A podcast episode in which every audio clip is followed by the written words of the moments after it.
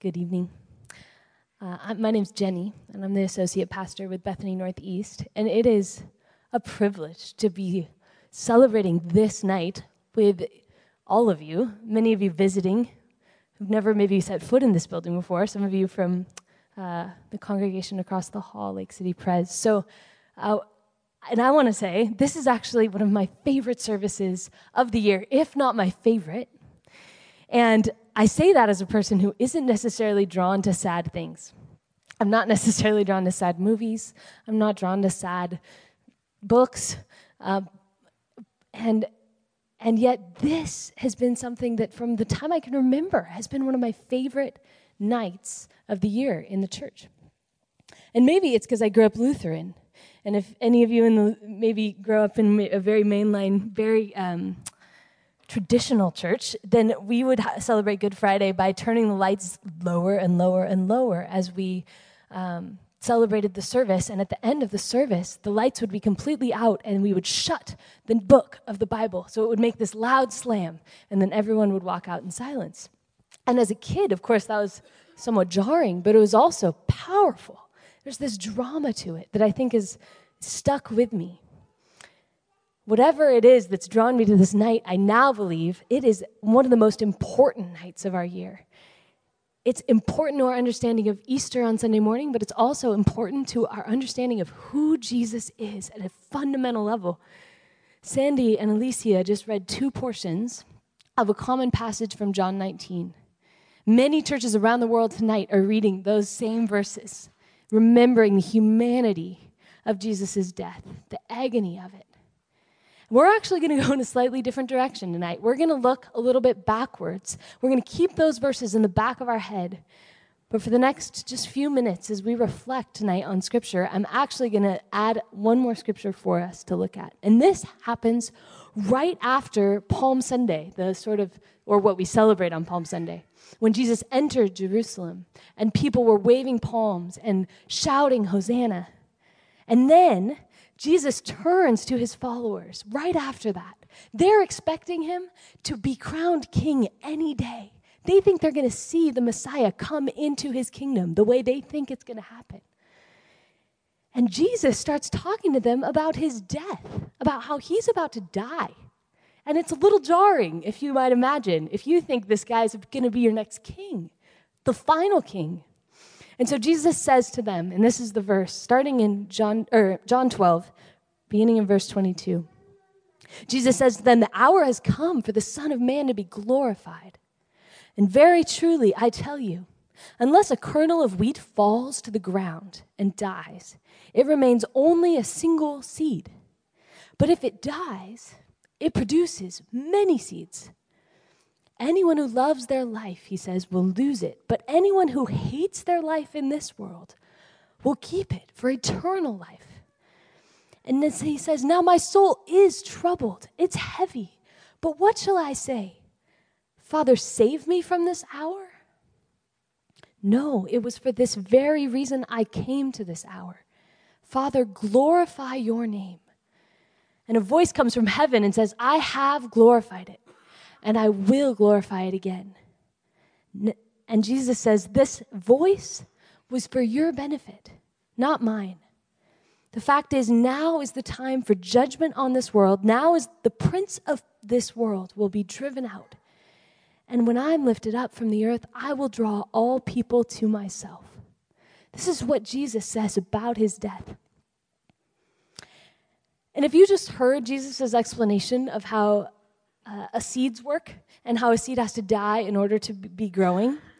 You may have gotten sidetracked, maybe not, but my brain sometimes does this. You might have been saying, Is that true? Does the seed actually die before it grows? And the answer, if you're smarter than me, you know this already, is no. Uh, that's not actually exactly how it works scientifically. Seeds are actually bursting with life and potential, and they don't actually die. Matt, my husband, gave me a um, gift for our fourth wedding anniversary a year ago and it was a sapling tree. And I, just to be very honest with you, don't actually um, know a lot about plants. And so uh, I didn't know that trees don't just naturally absorb water from the air. And even in Seattle, you have to water them. Um, in order to keep them alive, especially in the summer. And so I can report back definitively to you that the seed, any seeds that were on that tree, are no, are no more. They, they may still exist, but they are dead. There, nothing's going to come out of them. And so, why does Jesus say that a seed must die? And why use this analogy to help his disciples understand more about his death? What's he talking about? Jesus is speaking with people who want to take him and put him on a throne. And he's trying to help them see him more clearly, who he is. And so he wants them to see that putting him on a throne in his human form would be like taking a seed and putting it into a vase and treating it like a flower. Or it would be like taking an apple seed and trying to make an apple pie with it. I mean, he's trying to show them, hey, you don't even see the anything. You only see a tiny bit of what the potential is of who I am. They're mistaking the purpose of who he is.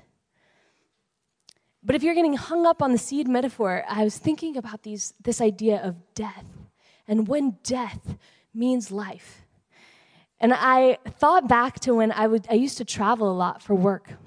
Um, when I worked for an accounting firm, my former accounting firm, and about two months out of every year, I would be holed up in a small lumber town uh, that was just south of Eureka, California.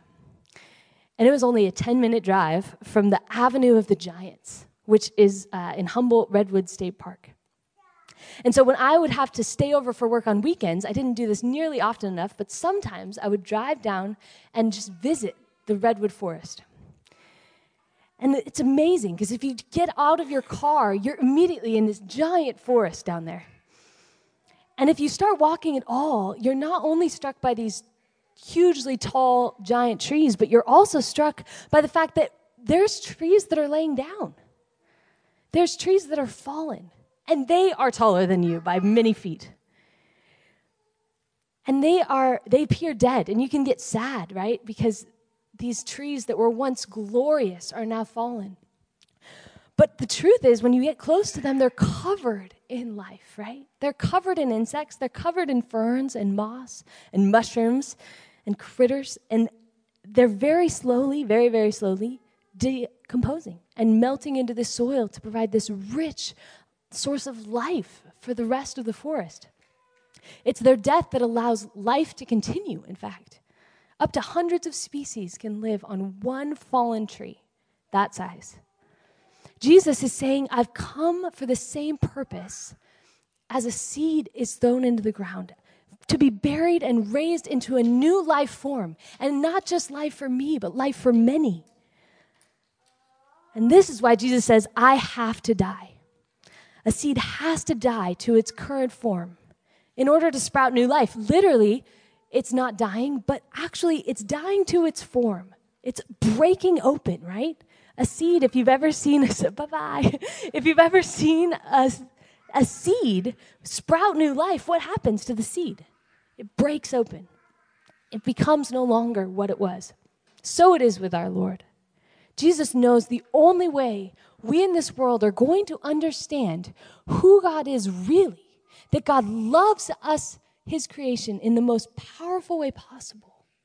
The only way we're going to understand this God is that we see this God is willing to give up everything for us.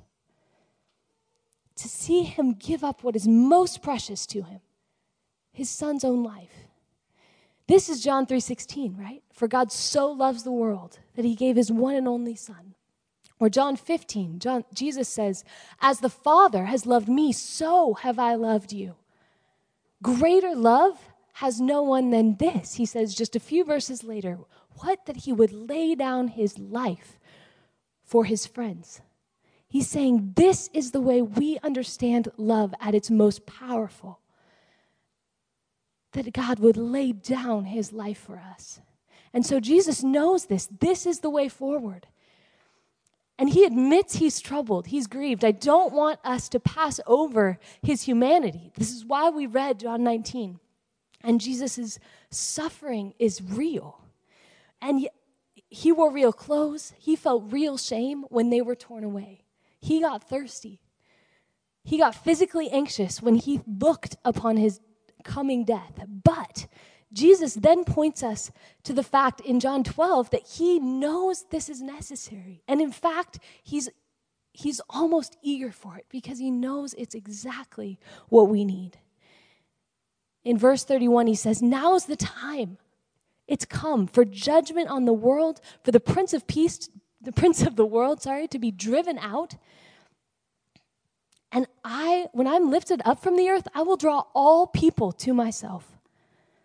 In other words, Jesus knows it's only through this death that the power of sin and the power of darkness and the power of our human death will be overcome. And in his human form, Jesus can only heal and touch and speak to a few thousand people in a very small corner of the world. In his risen form, in his even in his death on a cross, he is the Savior of the world, hanging limp on a cross. That picture is with us 2,000 years later in the United States of America, right? That is a seed being buried and becoming something completely different. We have a God who mysteriously chooses to glorify himself. The greatest moment of glory of Jesus' life, he's saying, when he says, glorify, God, would you glorify your name? He's pointing to the cross he's not pointing to a king's coronation or to an angel choir singing in the skies or to an army slaying his enemies before him. He's pointing to the humble death of a criminal on a cross on a Friday afternoon. A death that will, for thousands of years to come, communicate the fact that we have a God who loves us enough to die for us and to die the same kind of death we as humans will face. And so the seed has fallen to the ground in Christ's death. And of course, we know this is the beginning of the story. This is just the beginning. The beginning of a forest can result from the planting of one redwood seed. God is still writing this story. And so we are actually like Christ now. We, are be, we have become seeds that can be growing in a forest. I know this is a, an analogy you maybe not used to hearing on Good Friday. But I love this picture. We have the ability to burst forth in new life. And Jesus says, First, you come and you die with me. And this is where he's speaking to his followers in John 12 and says, Follow me. Lose your life to save it, right? We're going to respond tonight and sort of ponder this. How are we dying? In the confession Jack read, how are we dying to ourselves and dying to this world in some ways so that we can embrace what God has for us in new life, in life everlasting that starts right now? And so there's four stations here. And the first I'll point to is at the cross. It's confession, where we can go and actually there's black sticky notes and black pens, and you can write a confession of what in your life needs to die? Next, in the back, or I'll point to the back last actually. To my left, tonight is a night we are maybe more mindful than many nights of the suffering that exists still in our world. We're mindful that Christ suffered and died at the hands of us, his fellow human beings. And so we lament that. We lament the suffering that still exists today, the death that still exists today. And you can write in a prayer journal and lament kind of for our community, for our world, actually, tonight. And then at this, where you entered, many of you already lit a candle, but this is a place to offer prayer.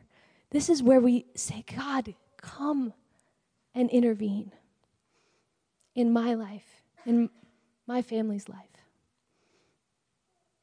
And there's instructions at every one of these stations. And then finally, in the back, we have a place that is, again, a little unconventional, but a place to consider the hope that comes from death, from Jesus' death, because it's there and it's powerful and we can't ignore it even tonight, even as we remember his death. And so that is a place to unearth a, plant from its sort of temporary plastic home and plant it in a place that we'll then use on Easter Sunday, in a planter. And so get your hands dirty and remind yourselves of the hope that comes from being buried with Christ. That's my invitation to us tonight. I'm going to pray for us, and then we're going to have a few more songs and invite you to stand actually. If you'd stand with me now and you can sit once we once i pray for us or you can go and find a station. You are really free to do whatever you need to in this time to reflect on who jesus is and the tremendous love our god has for us that he would go to the cross on this night 2000 years ago. Let's pray god we give you this night and God, even as it is dark and getting dark physically in this space, God, I pray that you would reveal the love that comes out of your stepping into this darkness with us. And Lord, would we know without a shadow of a doubt the hope that comes from that love in you? God, would we, even as we grieve and lament tonight, would you give us a taste of the hope that comes on Easter morning? We thank you. Amen.